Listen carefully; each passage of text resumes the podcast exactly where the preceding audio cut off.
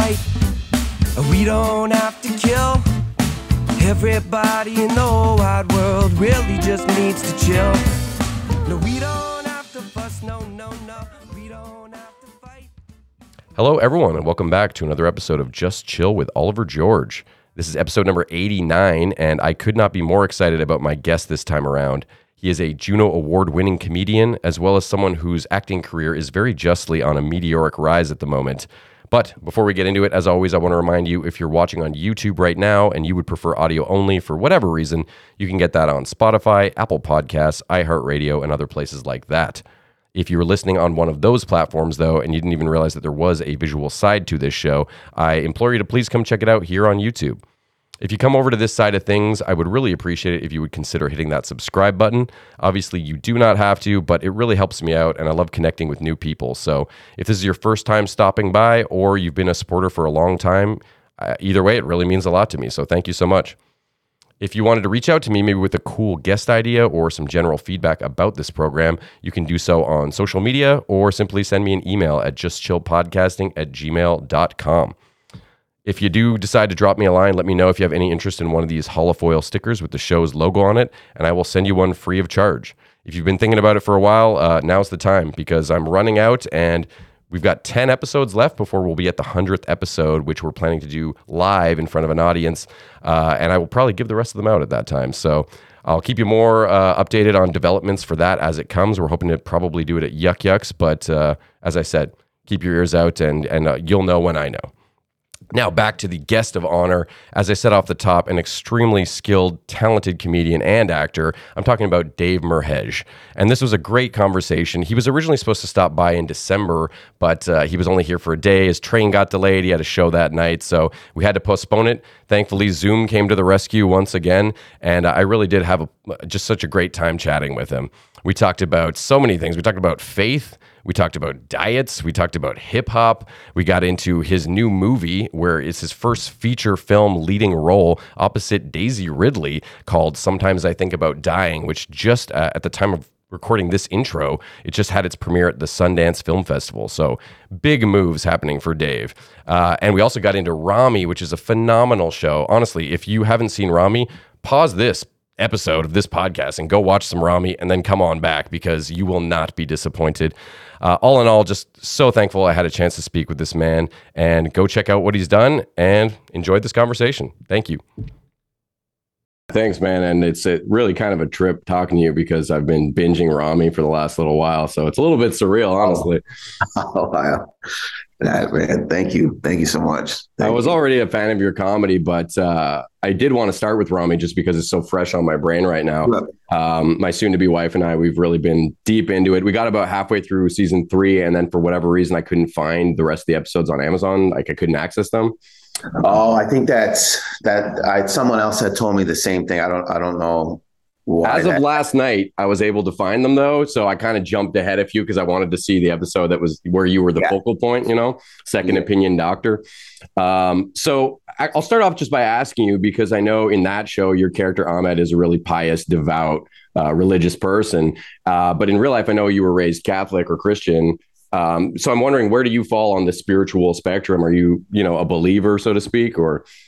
Yeah. I, yeah. I mean, like, I don't, you know, the, I think sometimes I was talking to somebody a while ago about the institution of religion and how it turns them off. Mm. Do you know what I mean? When they, when, yeah, yeah.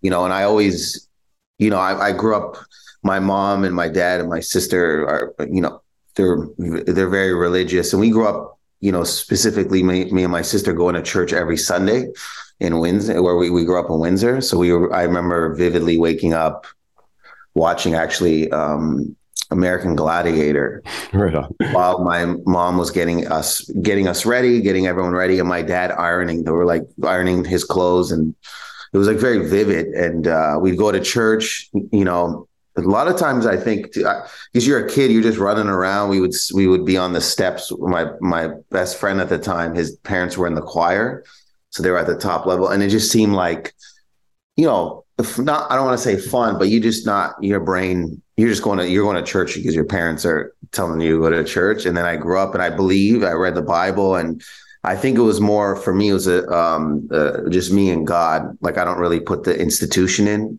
Yeah. For me, and the rule, and I think it gets muddy for for for me specifically.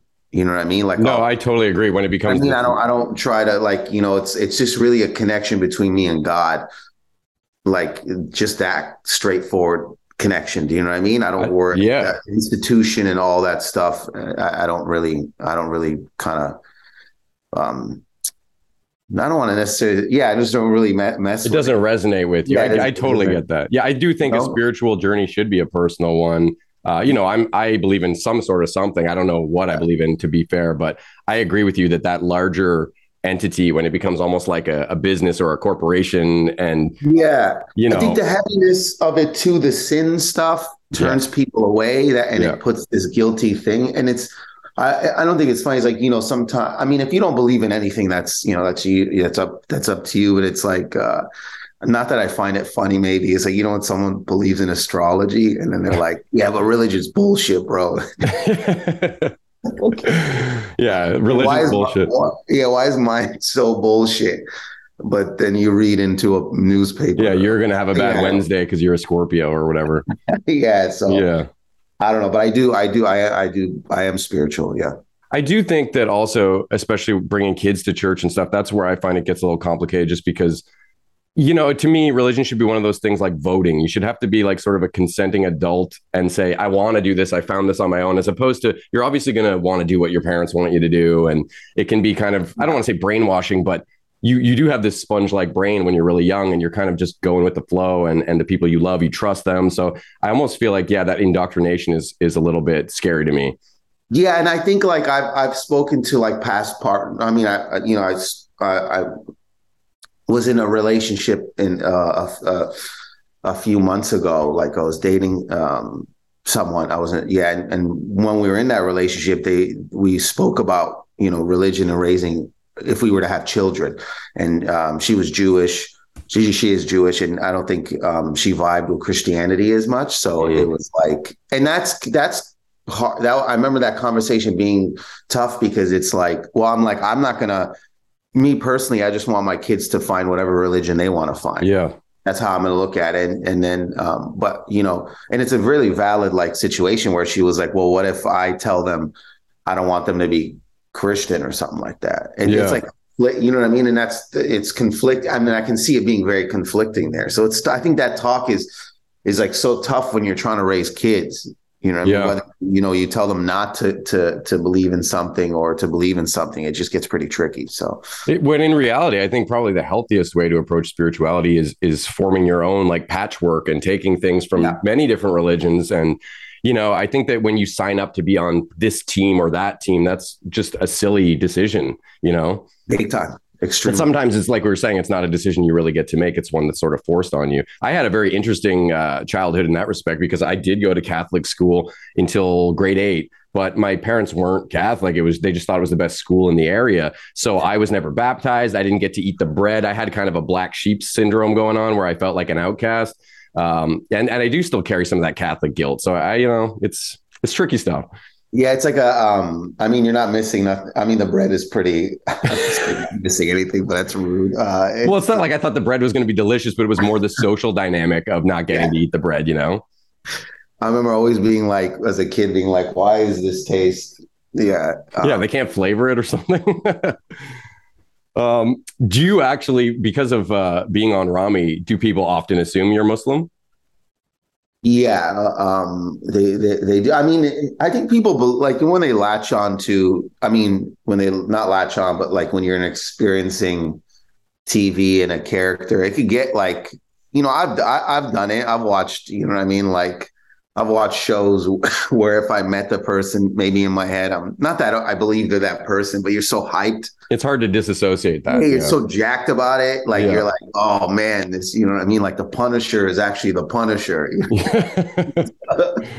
so it's, so I could see, you know, and I mean, they might not know the workings of T V, right? This is like, they're not in the business. So they might've thought like they just hired somebody who's that, so that you really don't know. So I think a lot of times that happens where they yeah. will know. And I think it's because they want to share, they want to connect as well too. So it's it's pretty interesting. Especially if like they see me wasted somewhere. Yeah, they think you're being a bad, bad Muslim. That's very uh, yeah, haram. Like an airport or something like that. So did you learn a lot about Muslim culture through being a part of Ramy? Because I know from watching it, I've learned so much. Yeah, I mean, I grew up in, I grew up, like I said, in Windsor, Ontario, and there was a big population of, of um, like Catholic Christian Lebanese and Muslim Lebanese. So I was around this since I was. So you already had that exposure. Yeah, I didn't have full in detail like this, like like the last four seasons where I was learning a lot more. I didn't have that. Well, and I just love the the dichotomy of the show of of trying to balance uh, Ramy's character, trying to balance the religion with also just wanting to be a youth and and explore his options and all that. And I it made me realize that all religions are so similar because, you know, you're always going to have these extremist, uh, crazy people on one side, and then you're going to have, you know, down to earth people who know how to take yeah. the things that make sense and not blow it out of proportion. Yeah, yeah, exactly.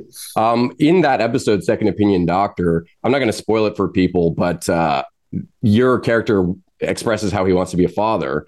And I've heard you speak about how important your mother is to you and how much she grounds you. So I wanted to know, do you see yourself ever being a father? Is that something you hope for in real life? Yeah, one hundred percent. one hundred percent. As I Uh, yeah, I, I've. Uh, I think for the last, like, you know, not a few years, but like, oh, you know, over the years, I, I've thought about it, and it'd be, and it's something I I, I want to do. You know what I mean? It's like, nice. You know, um, well, not. I almost said why not, uh, but like. Well, that's almost a healthy attitude, like going yeah. into parenting, because you just figure it out as you go. Like, I got three kids, and I'm still figuring it out every day. You know. Yeah. Yeah, there's no uh, handbook or instruction booklet. No. Well, when you when you did that episode that was focused around your character, is that something that, like, early on in, in season one that was already explained, like you're going to have your episode, or did that sort of organically develop? I think I think I, I think around second season or something like that, there was a mention of it. There was, or in, into that, there was some at some, or after first, I can't remember. There was one time a mention of it.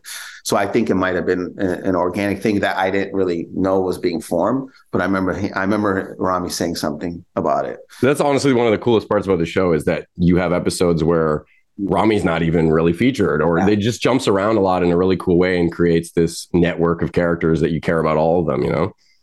Yeah. It's like, um, it, it that's, that's one of, I mean, that's, that's so one of my favorite parts of it too, is like you get to explore these characters, and and it's everybody gets their like, time to shine. Yeah, yeah, it's like it's it's really cool what he did and what he's doing with it in that in that sense. Ramy, I have to say though, his character, man, especially as it goes on, he's such a piece of shit. Like, yeah, first yeah. season, you really like vibe with the guy, and then by second season, you're like, dude, what are you doing? Stop making these decisions. He's on that fuckboy vibe. Yeah, yeah. Oh, definitely. Yeah. Fucking people's wives and his cousin. And oh, man. Yeah, people got to get into it if they haven't watched it. I, I keep telling people about just what a radical show it is. Yeah, it's, um, it, it, look, man, it, it you know, j- obviously I'm on it, but I mean, it's really, really, really interesting thing. And I feel it's, it's, you, it's, um, you can connect, man. You don't have to really, you don't have to be Muslim. No, you know, not at all. Really connect, is it's and, and I and it's really about family and and um, relationships and flaws. Yeah, and trying to find balance. Yeah, and exploring someone's flaws, and and and because that's what a lot of times it is. Probably in real life, it's like you're not you you're you're not a lot of well, I mean, a lot of people aren't even sharing their flaws, to be honest with you, or their vulnerabilities or their insecurities. It's like a thing of like protecting them. Um, yeah, here you get to see a lot of these individuals. Um, pains, frustrations, and them working through trying to trying to become what they think is the ideal better person or better version of themselves. Yeah, it feels like a very honest experience. Yeah. Are you guys greenlit for season four, or is that still up in the air? I don't know. I don't know. I I, I don't know kind of thing. I well, mean, fingers I, crossed. I, I, yeah, I wouldn't, uh, not that would be the last in line, but I mean, yeah, that's like the behind the scenes, I guess, for them. They would know. Yeah, no oh. intel on that yet. Okay. Well, yeah, I'm going to hope for a fourth. I, I can only imagine that it's going to get picked up. I mean, it's it's getting rave reviews, and oh, yeah. such a talented cast. Um, you know, it's like interesting as we as we as you ask that question about religion and stuff like that. It's like I, I sit here with you, kind of conf, kind of like conflicted in a sense that I like, because I had done something in August. I had like you know, I had like converted, right? But it's like it's something I couldn't. I haven't spoken to my parents about that. I can't really. Oh, can't really wow. tell them. Um, and converted to, to Muslim? To Islam? To Islam, yeah, oh, yeah. Okay. And, and it's something I've never, I haven't shared with them. And it's like, I don't know if, if I can or, or if I will. I don't think they'll watch this. So, no, you'd be surprised. Oh yeah, shit. Okay, you'd be surprised. So it's like, but I couldn't sit here with you when you were at, you know what I mean? Yeah. And like, as you were, as we were talking about other things, it's like, oh, I didn't feel well in my chest. Yeah, like, yeah. If it like finished and I was sitting and I didn't answer the questions properly and stuff like that. You seem like a very genuine human being, man. Oh, thank you. Th- Which I find yeah. with a lot of stand-up comics is, you know, it's kind of comes with the territory, I suppose. I mean, if you know, you. I remember watching video and specials of Richard Pryor. I just remember, the, and I remember being him being so like, yeah, I was like a kid almost. I was a teen, but I remember being him being so raw, whether it was about him, like it just he presented himself so raw and honest. Mm-hmm. Like, do you know what I mean? Like yeah, a lot definitely. Of like the content about his person, and not. I don't see it. I, I mean, I could be wrong. I don't really see it as much as a high level, like like his even now. Like a lot of it is observation, or like I felt like he said so much about himself. Yeah. In in his stand up that it was really um, uh, inspiring and a- admirable. Yeah. And and I admired it so much that it's like it felt so genuine. It's like wow, this guy's like so this guy's not even hiding anything from us. Yeah, and to expose yourself like that takes so much courage, really. Yeah, it's like, and I remember wanting to be like that, not knowing how, but I just remember I was like, I want to be like that. It was I, like, I feel honestly like maybe you can relate to this. I know you're someone who's dealt with a lot of anxiety, as as have I, and I, I feel like it's just easier to be honest because if I feel like I'm keeping secrets or, or telling half truths, it, I just feel ridden with anxiety. Yeah, it topple it topples on more, and and I think. You know, it's not always easy being honest. It's not always easy being yourself, even in public or around your friends. It it could be like, because you're always trying to show the best version of yourself. Mm. And you don't want people to not like you for whatever these flaws, these flaws are. So it's like, it's it gets scary. But I, I do agree with you. Like, the more I find myself being super honest with myself first, and then with, with everyone else, is like the anxiety is like lesser. Yeah, it lifts the weight. Yeah, because, yeah, it's true. So many people spend so much time masquerading as a version of themselves, like you said. Yeah, it's tough. It's it, it's like, you know, it's it's like the rejection, the, the you know, it's it's like you're cultivating. You sometimes you don't even know who you are. Yeah. And you're still finding who you are along the way that it's like, I get it. It's like it's, it's fucking scary. Rejection is scary. It's like super, yeah. Science. Well, and then social media implores oh. us to try and yeah put up this poster version of ourselves, whatever we think we're supposed to be, and yeah, it's exhausting. I didn't even grow up with that, right? I, I like even in com- when I started comedy, because I've been doing it for, for so for so long that I, that wasn't even a thing. Yeah, it was at like, one point that wasn't even like as we were doing open mics and doing stand up, there was not there wasn't social media. My, MySpace showed up. But it yeah. wasn't really that heavy. So there was a period where you just got to really like, you know, enjoy. You didn't hear, like you didn't know what was happening. You were just yeah. going out to comedy. And then you knew from you the, the way you collected data was in person. Yeah. Oh, he, or you heard from people. Oh, you know, so-and-so's doing good. Yeah. You know what I mean? It wasn't you weren't inundated with other people's. Well, yeah, because feedback can be a powerful tool, but when it's just this barrage of feedback from people, you don't even really care about their opinion. And then it's hard to filter out what's good and what's bad, you know? And it doesn't, you know, I remember doing open mics and somebody at the show might have been like, you suck. And then you just moved on. You went to another venue. You know, I didn't sit in. in, in yeah, you like, can't keep rereading um, it. Yeah, yeah. You're yeah. just like, well, that shit happened. You know, um, that guy didn't like me or that girl didn't like me. And you moved on. You did another mic or... I don't know. There was such a uh, look. I, I'm, I, you know, social media as well has made a lot of money for people and, and put people in a in a better place. So, but I do feel like so lucky to have experienced it in that time. Well, I do I, when I uh, like the memory. Excuse me. Sorry, the memory of it when I think back about doing comedy in Toronto without no social media, it always brings me like I just remember it being like so hype. I was like, oh, what a cool time. We'd have to like look through the magazines that they'd have to see where the rooms are, the listings. Yeah. I mean, it was such a, Yeah, I, I, I, I, I vividly have a lot of good memories from there. Some bad ones, obviously, but like just just that. Where where does your stand-up career start? Because like when I was looking for footage, uh, the oldest stuff I could find was like twenty eleven. But um, you must have started earlier if you're saying it was wait, pre wait, Facebook and all that.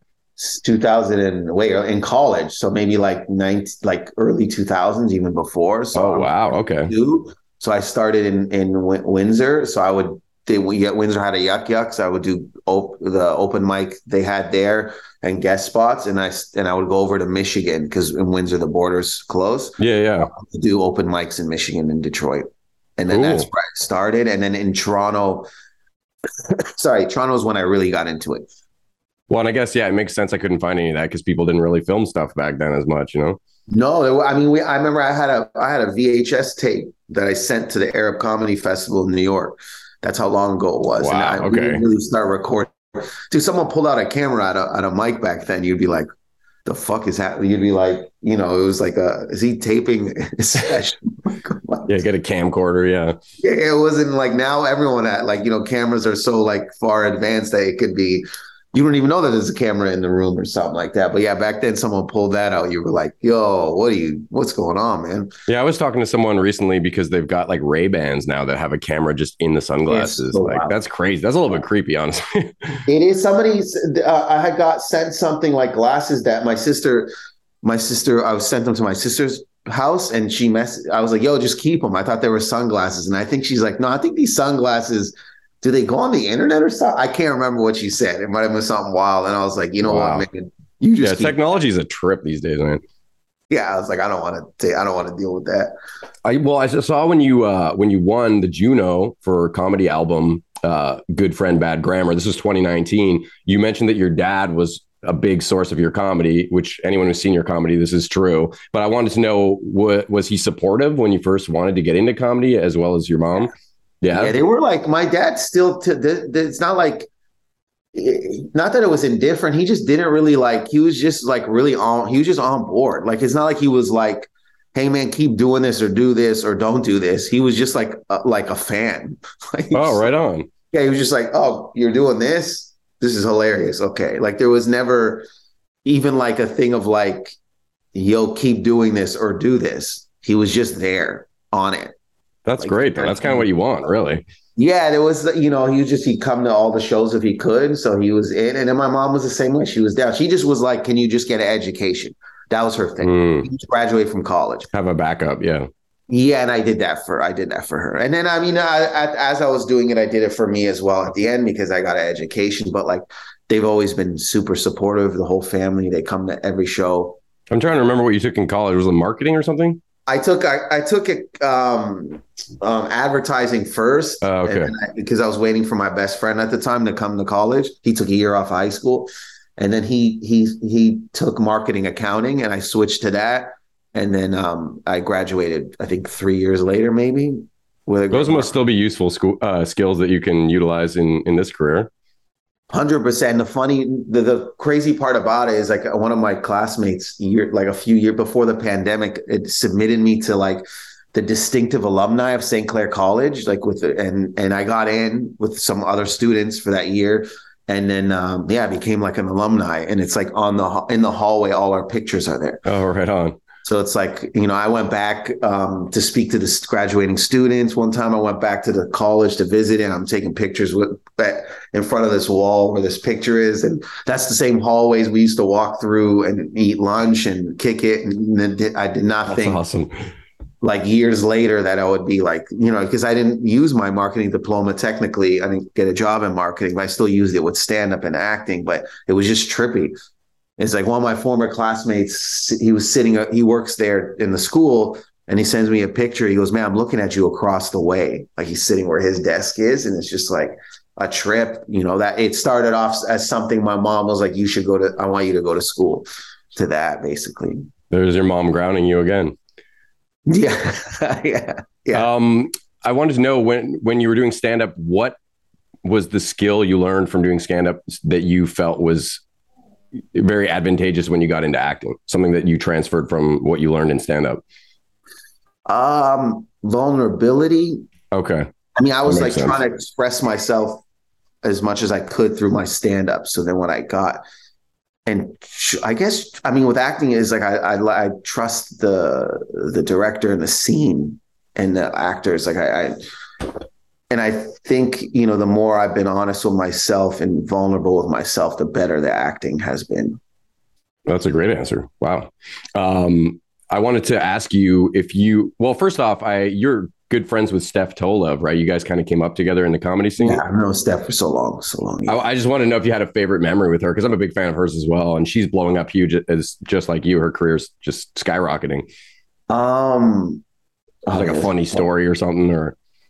Yeah. I mean, this is her making fun of me. I, I think it was, um, uh, there's two actually, we were like, um, We we always she we always make fun of it is that we went to a Kid Cudi concert I once I think with her sister and, and another comic, Chris Robinson, this is years ago. I think at one point we were grinding. I think we were drunk and we were look and then we looked at each other. Or we talked about it like the next day or eat, but like every like once in a while we'll bring it up and we're like, what the fuck were we doing? Like, um, like you but, both didn't realize who you were grinding, or you or you? Were no, we like, knew, oh. But it was just like at a cut. We were just, just like feeling the moment. Yeah, yeah, it was like in the moment. But then there was um, I, I this was in L A. I was doing like laundry and I and, and it was like shirts and sweaters. I don't dry them. I just hang them, but they're wet. And um, she had come over and I had put like you know the shirts on top of each other on a chair. Like in the living room. And then she's like in the living room, she's looking, she goes, what the fuck are you doing? I'm like, what? She goes, why are you putting the shirts on top of the shirts? They're wet. And I go, I'm, I'm drying them. And she's like, it's going to take, and she's like, it's going to take long. How long have these shirts been out here? I go, five days. Like moldy and shit now, probably. And she was like, so livid. Uh, and I think she tells that story. Two people for sure. She's told it in front of me to people. So, but I mean, there's so many. I mean, I've known her since fucking two thousand seven, maybe. I don't even wow. know. She started sketch. That's so I mean, awesome. Sketch is a long, long time, man. Like a long, long time. Um, what would you say to yourself now if you could go back to to talk to younger version of yourself, grinding it out in the comedy scene, and maybe some advice you would give yourself? Probably to be easy on yourself and not that, and, and it's not as bad as you think it is. You know how like everything is so like you so heavy. Oh, it's the worst. I think it would be talk to yourself better, mm. talk to yourself easier, and um, um, be don't be hard on yourself with mistakes. You know, and that's and, good advice. And just like and probably have the most fun you could possibly fucking have. Enjoy it while it's happening. And, yeah, yeah, because yeah, it gets like. Before it gets all businessy and and uh, before it gets all like you know you know yearning, you know what I mean, where things start to not satisfy you as much as you thought they would. Like yeah, sad. So yeah, I think that's that's important. What would young Dave think of your accomplishments now? I mean, probably like feel. I mean, he's still he's still doing it. You know, like I remember doing um a couple uh, two the last two seasons of Mister D. And I'm good friends with Darren Rose. I start. I kind of we started in Toronto together, and, and watching him ascend. And and I remember. I think I said to him, I go, "Yo, isn't this?"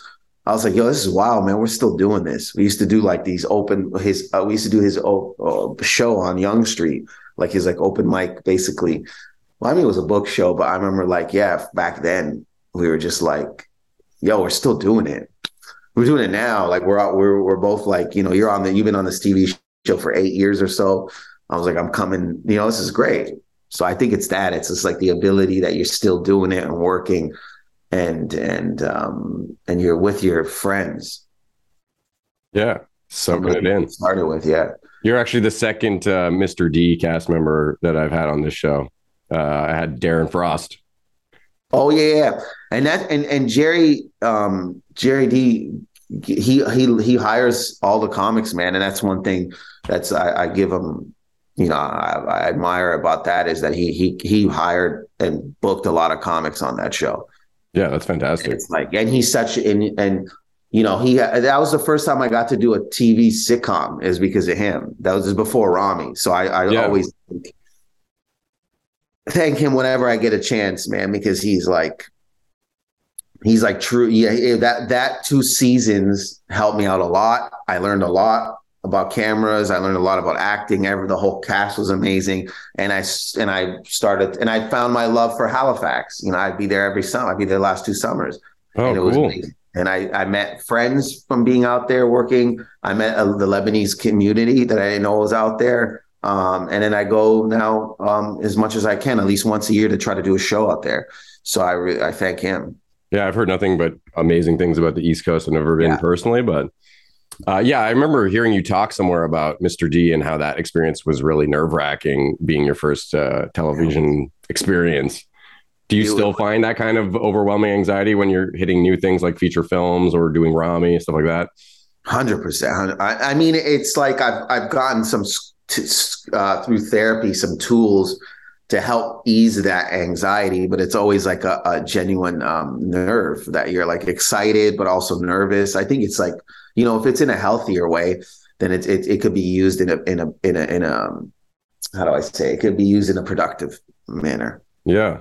Well, yeah, having that skill set is huge. I, I did want to talk to you about mental health because I saw the Thinking Out Loud segment that you did, and it was yeah. that was vulnerable. Wow. You know, you really laid it all out there. But you mentioned finding a book when you were thirty-eight that was really transformative. And I, I really wanted to know what the book was because I oh, have so yeah. much of my own.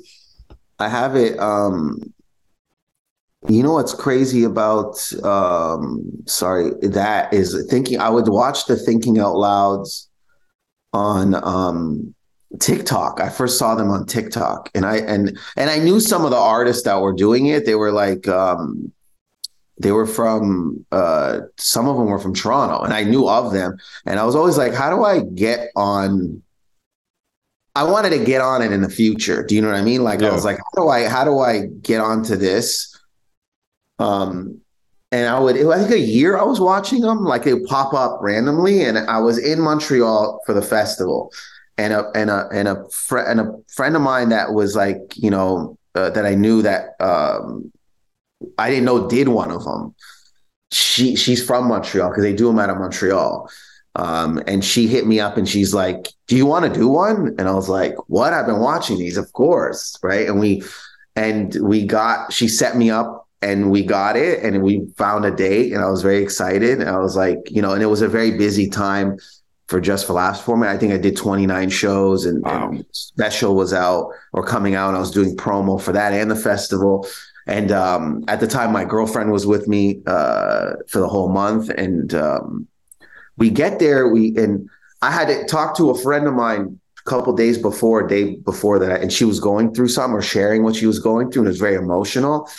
And I was also like, you know, having, I was crying a lot that month. I was crying.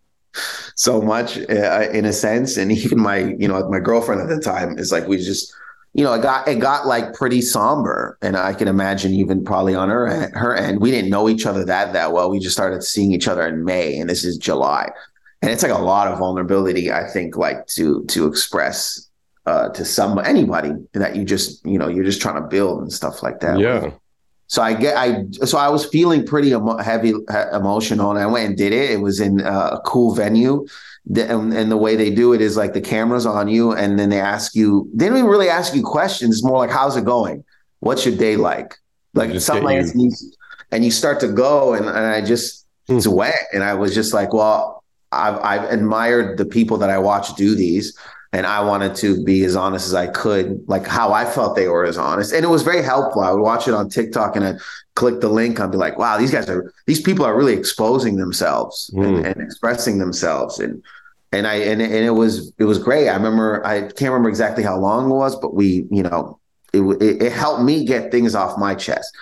And so when I post them and, and, and it, again, that posting them helps me get that continued off my chest, so you don't feel just as alone, right? And then people will share stuff with you sometimes, and I, I think getting the narrative out there and talking like this, just, you know, even if you're not yourself expressing, just to know that it's all right, yeah. I think kind of moves, you know, moves everyone in a better direction health wise. It's like you always hear about, you know, and sometimes you can't save everyone. Obviously, you can't save. Sometimes people's demons are people's demons, but I mean, at least if there's a narrative and it's out there, maybe somebody who's having a hard time getting things out can can latch onto this. Well, you said a lot of really special stuff in that about learning to love yourself and treat yourself with more kindness, which I think is something probably a lot of people can resonate with, just being way too hard on themselves, you know? Yeah. I mean, honestly, you talked about how there's so much I, I related to. You talked about how you never really feel at ease. And even, and it's just something that happens to me all, all the time in my life. I'm in a situation where I'm supposed to be relaxing and my brain is just like trying to find something to be upset about or, or to stew, stew upon, you know? Um, yeah. So it's, I'm ha- I was happy to hear that you've you've conquered some of your demons, or it seemed. Yeah, I mean, like with um, I was always I wasn't against therapy. I just thought, you know, I didn't grow up in that space. So then I remember I didn't, I was doing a podcast um, called The Beautifully Anxious with uh, my co-host Fivos and a real therapist, Bennett.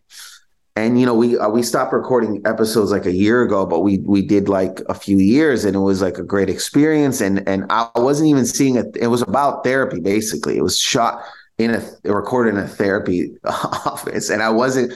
The third episode of recording, I wasn't even seeing a therapist. So I'm oh, wow. on this thing talking with everyone, and nah, I was I was like, ah, whatever, man, I don't need it. And I think something had happened on the podcast where they were.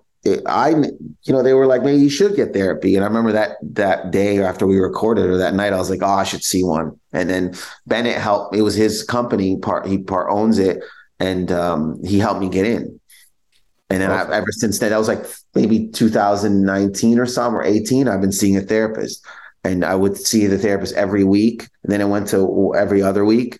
And and um, it's benefited me. It's helped me express these things, and and it's helped calm the noise in your head, I think. Because you got someone to go to that's not your homie, that's like not, you know, like has no really attachment to you. Yeah, it's, they're a neutral party. Yeah. It's kind of like, um, I was telling someone, it kind of like, it's like punch up for writing. It punches up your brain. Like it just mm. gets some of the stuff that's, you know, you may be having a hard time figuring out, and it makes it clear, so. Had you tried other things like meditating or uh, medication or anything like that? I tried medication like when I was really, really young, maybe. Um, yeah, it didn't work for me either. No, I didn't really like it. And I got into like not like an argument, but like a back and forth with a friend. They're like, well, you go, you're stuck on this one problem. You're going through this one. You try this. I was like, I don't think medication is going to help me. I don't like it. Just feels like it. It like it. Just What's gets- funny, though, I don't know if this applies to you as well, but I I was so staunchly against that kind of medication while always self-medicating with like weed and drinking and whatever, psychedelics and shit. So, you know, I was still medicating in a different form, I suppose. It's like, yeah. And I don't even think that stuff really is helping, helping me. Yeah. Not when you oh, go it's like, it's like it, it numbs me, and it, and it's great. I can, I can get numbed out and, and, and then deal with whatever. I, I, I deal with the pain a lot less. Yeah. Like that. But it's, it's just like a distraction. Yeah. Yeah. So well, with like, the exception I, of some psychedelics, yeah, I don't know, like, if you've had experience in that department with mushrooms and stuff like that. But that's the one where I would say I do sometimes walk away with like a profound reinvigoration and appreciation for just everything, you know? Yeah, like mushrooms and microdosing, I feel it helps. I see how it helps people. Yeah. Just so sort of I, rewires know. your brain a bit. Yeah. And um, I've tried, like I've gone to healers. Oh, I just haven't medit- meditated because I just, I don't know, man. No, I don't like. It's hard. It's, it's hard, hard to just it's sit hard. there and, and yeah. shut your brain off for sure. It's hard. I haven't really done it yet. So maybe in the future, but I've, I've done other stuff. Um, what's, oh yeah. I wanted to talk to you about uh, Humor Resources with John Doerr. Uh, he's hilarious. He was on this show as well, and it was a dream come true to chat with him. But I thought it was very funny because he kind of razzed you about uh, saying man, bro, and dope a lot. And I yeah. wanted to know after that, uh, was it something you became like hyper conscious about, or you just kind of no. owned it and said like, that's, that's my vibe. I'm, I mean, uh, yeah, I think I owned it. I mean, I say, bro, you know, we say bro, broski, like that, that was, that's part of like our, our, like, it's not even my lingo. It's like, I, I mean, in a sense that like I have friends that say it way more than I do. We say bro, like, it's just how we talk to each other, especially of all my Toronto friends. It's yeah. like, it's just the lingo we say. So it's like, I don't think I felt like any type of way about it because that's how we talk. And, and, uh, man, I don't say as, um, and do, yeah, bro, bro is the heaviest. Uh, I say bro way too much. So when he did that, I just thought, um, and I knew, yeah, I just thought it was super funny. Yeah. And well, I he cut it, it together in this compilation that just made it look really bad. Oh, that's hilarious. Man. And it's like, you gotta, you you got. I mean, look, over time you learn to take. You learn. You have to learn how to poke fun at yourself. And it's not like he, it's not like, you know, I was saying them every other sentence. Like, it's a compilation. Yeah, and I completely you made it look it. way worse than it actually yeah, is. Yeah, yeah. And it's like, and if it's for the joke, and I know it's not malice, it's like, well, it is what it is. You know, we we with the bros. That's what I say. Yeah, well, you guys are probably tight anyway, so yeah. Yeah, he's like, I, I I'm, you know, thoroughly always entertained by him. I think that was one of my favorite things I've ever done because I love riffing with him. It's just like, oh, it's beyond like. It's I used like, to be addicted to his show when it was on the Comedy Network when I was in high school or college or whatever. Oh, it's great. Yeah, yeah. It, it's like he's just, I don't know, man. Everything he does is kind of ill. Yeah, so. yeah. He's honestly, when you see him live too, he's just phenomenal. Like, he blows me away. I've seen him, I don't know, three or four times live, and it's it's he's just so John Doerr, like, specifically. No one's like, yeah, him, yeah. you know. Um, I want to ask you about the new movie where you're co-starring, your lead role, opposite freaking Rey from Star Wars, Daisy Ridley. Like, that must have been a trip. I, I saw your shirt. Um... Yeah, well, I got to represent. yeah. So what, what was that experience like? Just getting to that level of, okay, now I'm in a feature film. I'm I'm leading this thing or co-lead. You know, was that just surreal? Oh, one hundred percent. I think it still is. And if you can tell me a bit about the film as well, just because I, I it's called uh, Sometimes I Think About Dying, but I don't really know much about the plot. Is it like a romance or a drama? Um... Or... It's like a, it's like, you know, there's a short, there's a short that's out there that uh, before the film, it's called Sometimes I Think About Dying. That's where the film came from. Oh, okay. It's I, I learned after filming. Which oh, was, interesting. Um, and that, that was directed by um, Stephanie Abel Horowitz. And that was uh, Katie. Um, she um, was the lead in it. It was in the short. And then, and, and then they wrote, So the short got shortlisted. No, sorry. The short got into Sundance Shorts back in the day. Right.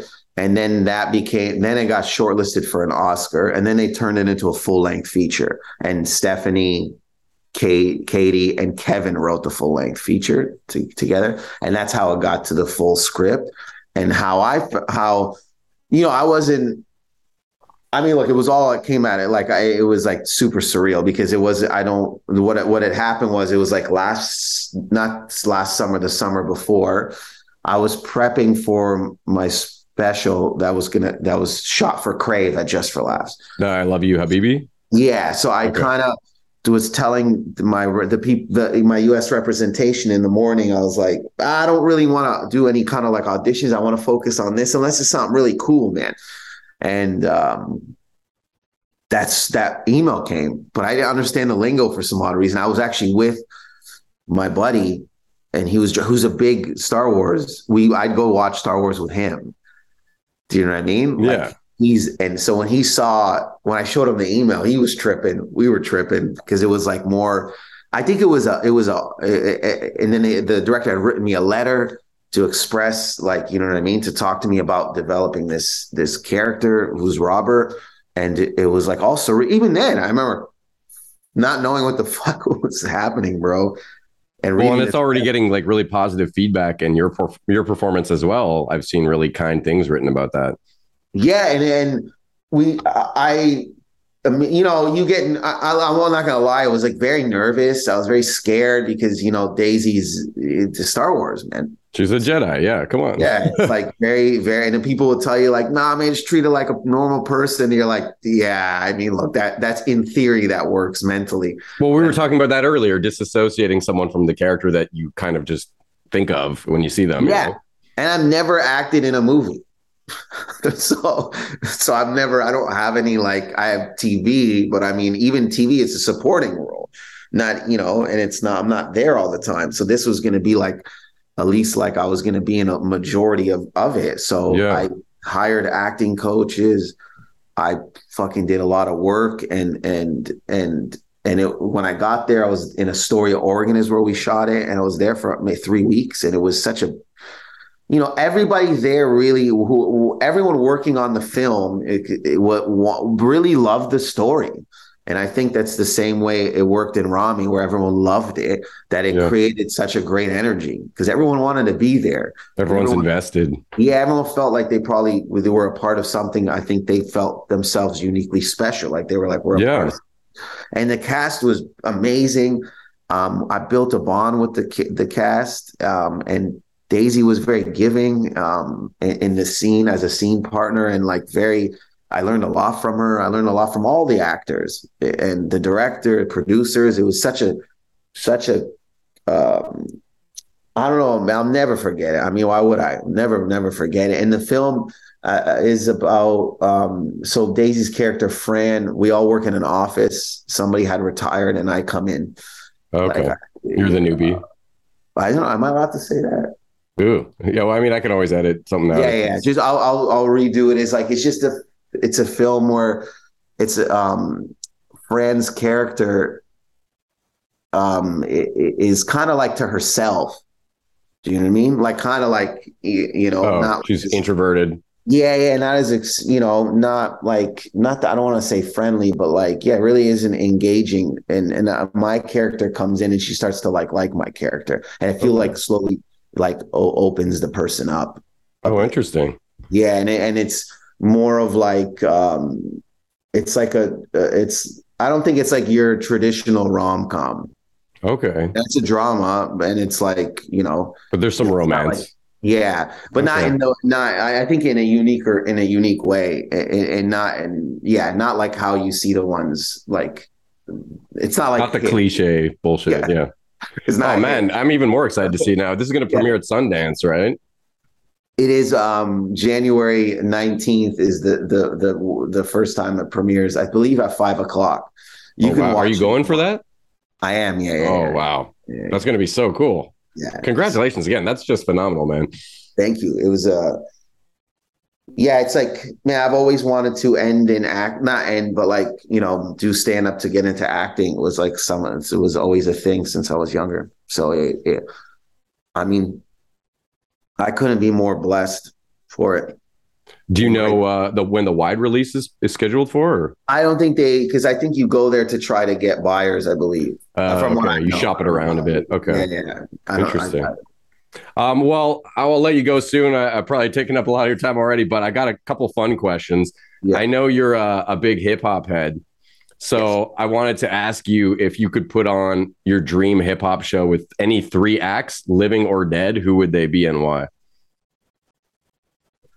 I know that's probably uh, a tough question. Tupac for sure. Mm. Yeah, Tupac is solid. Yeah, Tupac for sure, because he was like, I don't know, man. He could just, he did every everything, man. Whether, you know, it was poetry, acting, but even his rap. Like, there's such an emotion behind how he, how he like, yeah, you know, um, even the song Dear Mama, like, you're like, fuck. I gotta call my mom. like, oh man, so. There's one of his songs. I can't remember. I always forget what it's called, but it's just like the lyrics get me every time. He it, there's a line about uh, the A K spray where the kids play or something like that. Yeah, yeah. You know uh, what I'm talking I, about? A K spray so your kids don't grow. Yeah, it's man. Yeah. He's got some deep lyrics for sure. It's like very like, you know, I think I read somewhere or heard somewhere Eminem said that the way he uh, uh, Tupac knows how to put certain inflections in certain words. Yeah, one hundred percent. Like, so I'd say Tupac one hundred percent. Um, even like uh, two of America's Most Wanted, all uh, uh, it's seven Machiavelli, Seven Day Illuminati. You ain't gotta be in jail to be doing time. That's oh, yeah. crazy. It's a song. Um, Against All Odds, To Live and Die in Calif- to live and die in L A. Um, uh, they uh, that song goes, they don't give a fuck about us. And then and then and then. And the one in the he goes when it makes it to the suburbs, that's when they give a fuck about. Like, yeah, uh, I'd say him. I'd say Drake because of like, you know, the the the magnitude and and and whatever you want to say about, you know, however you want to like, you know, there's going to be people that are going to hate on it or whatever. You cannot deny the fact that he is the longevity that he is as a and and staying number one. Yeah, um, he's broken tons of records. It's, yeah, it's a powerhouse. Like ten plus years, and I don't know any other artist that's done that. Like, I mean, especially in rap. Name me another artist that has had a longer run. Yeah. Well, and I still think of him as Jimmy Brooks from Degrassi, if I'm being honest. But I mean, I never watched it. That's oh, why no, I, I was a big Degrassi head. So, yeah, in my teen years, I was seeing him. He got shot in the back, and then he was the wheelchair kid after that. Yeah, I never got to go through that. So I was always like, I don't, I, I only, someone, I knew he was on Degrassi, but I never really watched it. I didn't it was, watch it. It was interesting because towards the end of, of Degrassi, The Next Generation, they actually started interjecting um, or introducing, I should say, this rap angle to his character. So he started freestyling and stuff before he yeah. ever actually started his music career in a big way. So I, I remember that. Um, and then the la- the last one is tough, man, because it's like, shit, that was a, t- cause it could go to Biggie. Um, no shit. It could go to Kendrick or J. Cole. Like there's like so, there's so many, many choices. Yeah. Or Eminem. Um, I'd say right now it'd probably be, I think if we're saying now, maybe it'd probably be like, Uh, J. Cole. Sounds like a solid show. Yeah, it's like even J. Cole, just the last two years, man. Cole's like, so yeah, I would say.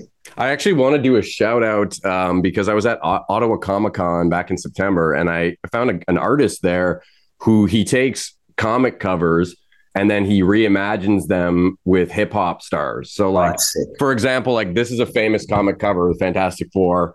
Running from Galactus, right? I bought this shirt because I'm a big Tribe fan, and it's the same thing, but it's like Tribe Called Quest instead, you know? Oh, wow. Dude, there was a guy, in, there was something, uh, there was shirts I bought like this in New York, actually, like in two thousand eighteen or nineteen. I wonder if it's the same guy. I don't know. I don't know. This I remember. This guy is Beto Art. I, I want to give him a shout out. Beto Art. Look him up. I did. I, I remember my, uh, my, My roommate at the time, I think I he he bought them two or some, or I gave him one because I didn't want to wear it anymore. Or so I don't know what happened, didn't fit me. And then I remember asking him recently about that shirt, and he goes, "Yeah, my girlfriend didn't like it, who I know, and she I think got rid of it." I go, "What the oh, fuck?" So I think I was like, "What?" Damn, like, you can't get into a relationship. Make you toss out your favorite Austin, shit. You're fucking trying to change your style. Uh, yeah, that's that's, that's a bummer. Um, what's uh, something people would be surprised to know about you? Shit. Um, I mean, I, I don't know how to swim, but I don't think anyone would be. I don't oh, know. If that's surprising. Well, that's surprising I mean, to me. I didn't know that. Yeah. Yeah. Anytime I go, I can't swim. It causes, especially if you say you can't swim at forty-two, people like. It's like devastating. Like it starts a conversation. It's not like, oh, maybe you should learn. It's like, why? People are like, huh? Like I remember yeah. even um, flabbergasted. Yeah, my ex would try to teach. She was trying to teach me because she was just like, you can't swim. It's like almost like it felt like my parents neglected me. It's like when people talk about it, they're like, you have bad parents, like that kind of vibe. Um, but no, my dad knows how to swim. He's the only one in the family that knows how to swim, I believe. My dad actually does, isn't a very good swimmer, so it's kind of the opposite. In my family, the rest of us are are pretty good and took lessons and all that, but my dad never did. I think the older you get, like you were saying, it's like no one wants to learn to ride a bike when they're thirty-five. There's this level oh. of embarrassment that's kind of thrown on top, you know?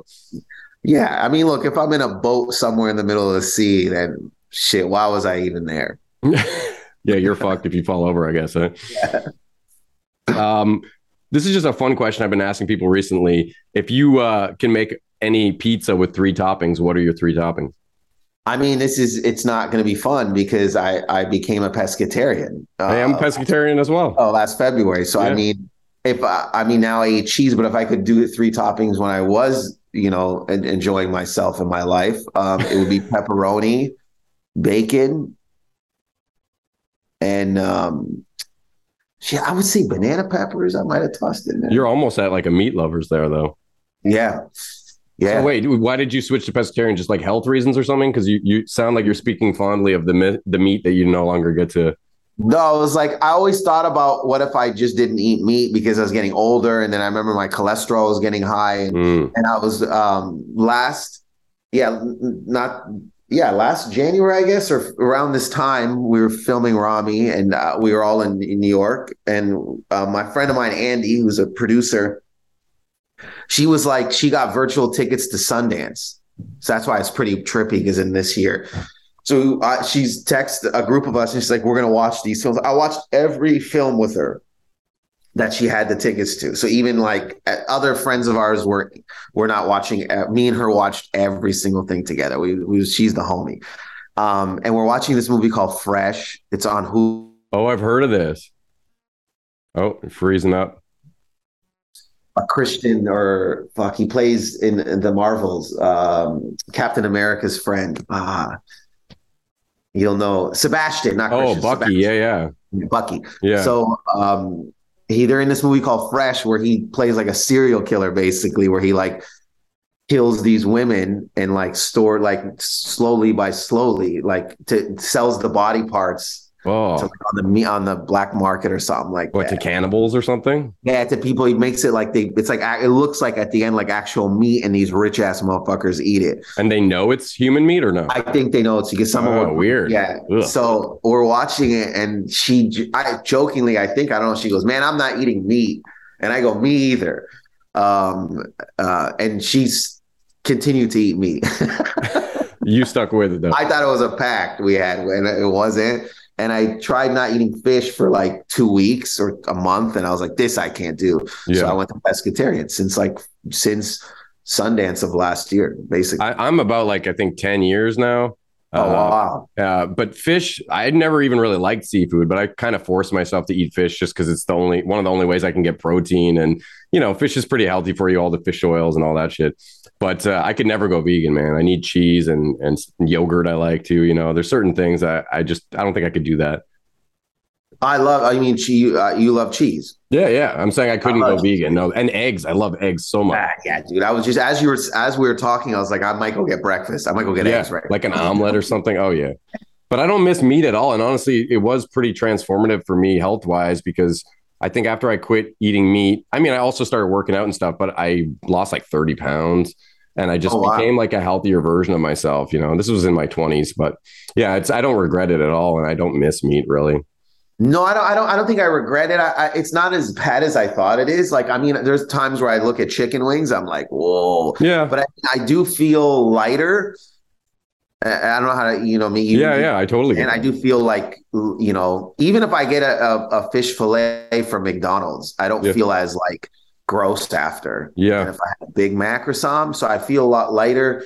And I think I'm losing. I mean, I generally is like a scrawny individual, anyways. But I feel like it's like my weight. Is not doesn't I well mean, it kind of forces you to make healthier decisions because you have less options at your disposal. Like you said, if you go to McDonald's, there's not a lot you can really order other than the egg sandwiches or like the fish, and that's it. Yeah. So you just find yourself eating more vegetables and fruit and stuff that you might have neglected otherwise. Yeah, exactly. Okay, one last question for you. This is the one I've been asking everyone. Season four is uh what's the shittiest job you've ever had? Mm, shittiest or one you just hated, you know? I mean, I had a telemarketing job that I went. I said I'm going to the bathroom and snuck out the back. You just never came back. I never came back. I had a sightseeing, not sightseeing. I had a psychic. I was handing out fucking flyers for a psychic, um, in Toronto, a psychic reading place, and it was raining. It started to rain, and I was like, I ain't gonna do this. So I went to a payphone. Maybe I can't remember. It was way back in the day, and then I called them, and they're like, "What do you mean you're not gonna?" I'm like, "Yo, it's raining." And they're like, yeah, so? And I'm like, well, I don't want to be out in the rain. They're like, you have to or something. And then I, I in my head, I remember kept going, why didn't you tell me it was going to rain? You're a psychic. Yeah, yeah, you should have known. Like, you should. So it's like I, that. Those two jobs I remember specifically. And one I liked actually was um, it was a, a keg like um, like it, it was Mill Street in Toronto. Oh, okay, keg. Brewery. Yeah. Like, to be like a brewer, basically. And I think I got terrified because one of the guys training me was like, um, one, one time one of the kegs fell on his foot. Oh, and I was shit. like, I can't. Like, I'm I'm very like, I worked at a grocery store when I first moved to Toronto in the meat department. And I told my manager at the time, I go, I go, dude, if I cut myself, I'm quitting. I'm quitting. I promise you. And he goes, it was a, I think a Portuguese or Italian guy. He goes, bro, it's like, it happens. I And he goes, I cut myself a bunch of times. I go, bro, me? Cut myself, I'm out of here. So I think like months, months later, I slit like my, there's still like a, a line, like I cut oh, my, man. And I went up to him, I think two days later, I go, hey man, I told you. I'm out. I cut myself, I'm done. So I mean, those ones I, I didn't hate as much, but you hate them because you're like not doing the thing you love. Yeah, yeah, exactly. I mean, those two I told you at the beginning, I was like, I fucking can't stand these two. Well, telemarketing, I'm like, enough said. You don't even need to elaborate. And I did another job of telemarketing, but my boy was the manager. So oh, I stayed in that one longer. Yeah, that, that's a game changer. that kind of helped. But I mean, even that, man, I was like, I remember being so miserable. I would read, and I was reading the saddest, what's his name? You know, Richard Lewis. Is it Richard Lewis from Curb? Oh, what, the main guy from Curb? Not, not Larry and his oh, boy. Oh, no. The, um, bro, this is gonna, I sorry. I have to, I have to, what's it called? It's, um, you'll know, he's like always in the hospital bed on Curb, or not always. I but. have only watched like some episodes of that. I'm not super up to date on that. Oh, what's his name? The guy from the Goldbergs? I know he's on that show. No, here, I don't know if you can see it. I can't even. No. Oh, oh yeah, yeah. I recognize that guy. I think it is Richard Lewis. Yeah. It is Richard Lewis, like legendary comedian. Like yeah. that was the, that and anxiety and the way he's on stage and he's like he co-starred in uh, John Candy's last movie. Uh, yeah, yeah, he's Dragon's like East, I think it's called. Yeah, dude, he's and he's in um, so he's in uh, Curb, um, and I, I believe he is. Yeah, and I remember reading his book about it was like about anxiety or depression as I was at the, on my breaks at the marketing job, and I was like, yo, I gotta get out of here. So. Yeah, that's some dark shit. Telemarketing, yeah. Honestly, you're just like harassing people for a living. So it's not a so great bad. to existence. So bad. They got to find a different way. Shit, man. Well, thank you so much. I really appreciate you taking the time to talk to me. And I, oh, I wish you, you all the best with your continued success. Thank you. It's sorry it took a bit to, to do this, but thank you very much. Oh, not even, man. If you're ever in Ottawa, I hope to do it with, uh, with you in person next time. I will. Probably. I'm probably coming back there in April to do um, the lounge. Let's uh, do it up. So I'll I'll do it up in person, bro. Awesome. Yo, take it easy, man. Enjoy the rest of your day. You too, bro. Peace, Peace. out.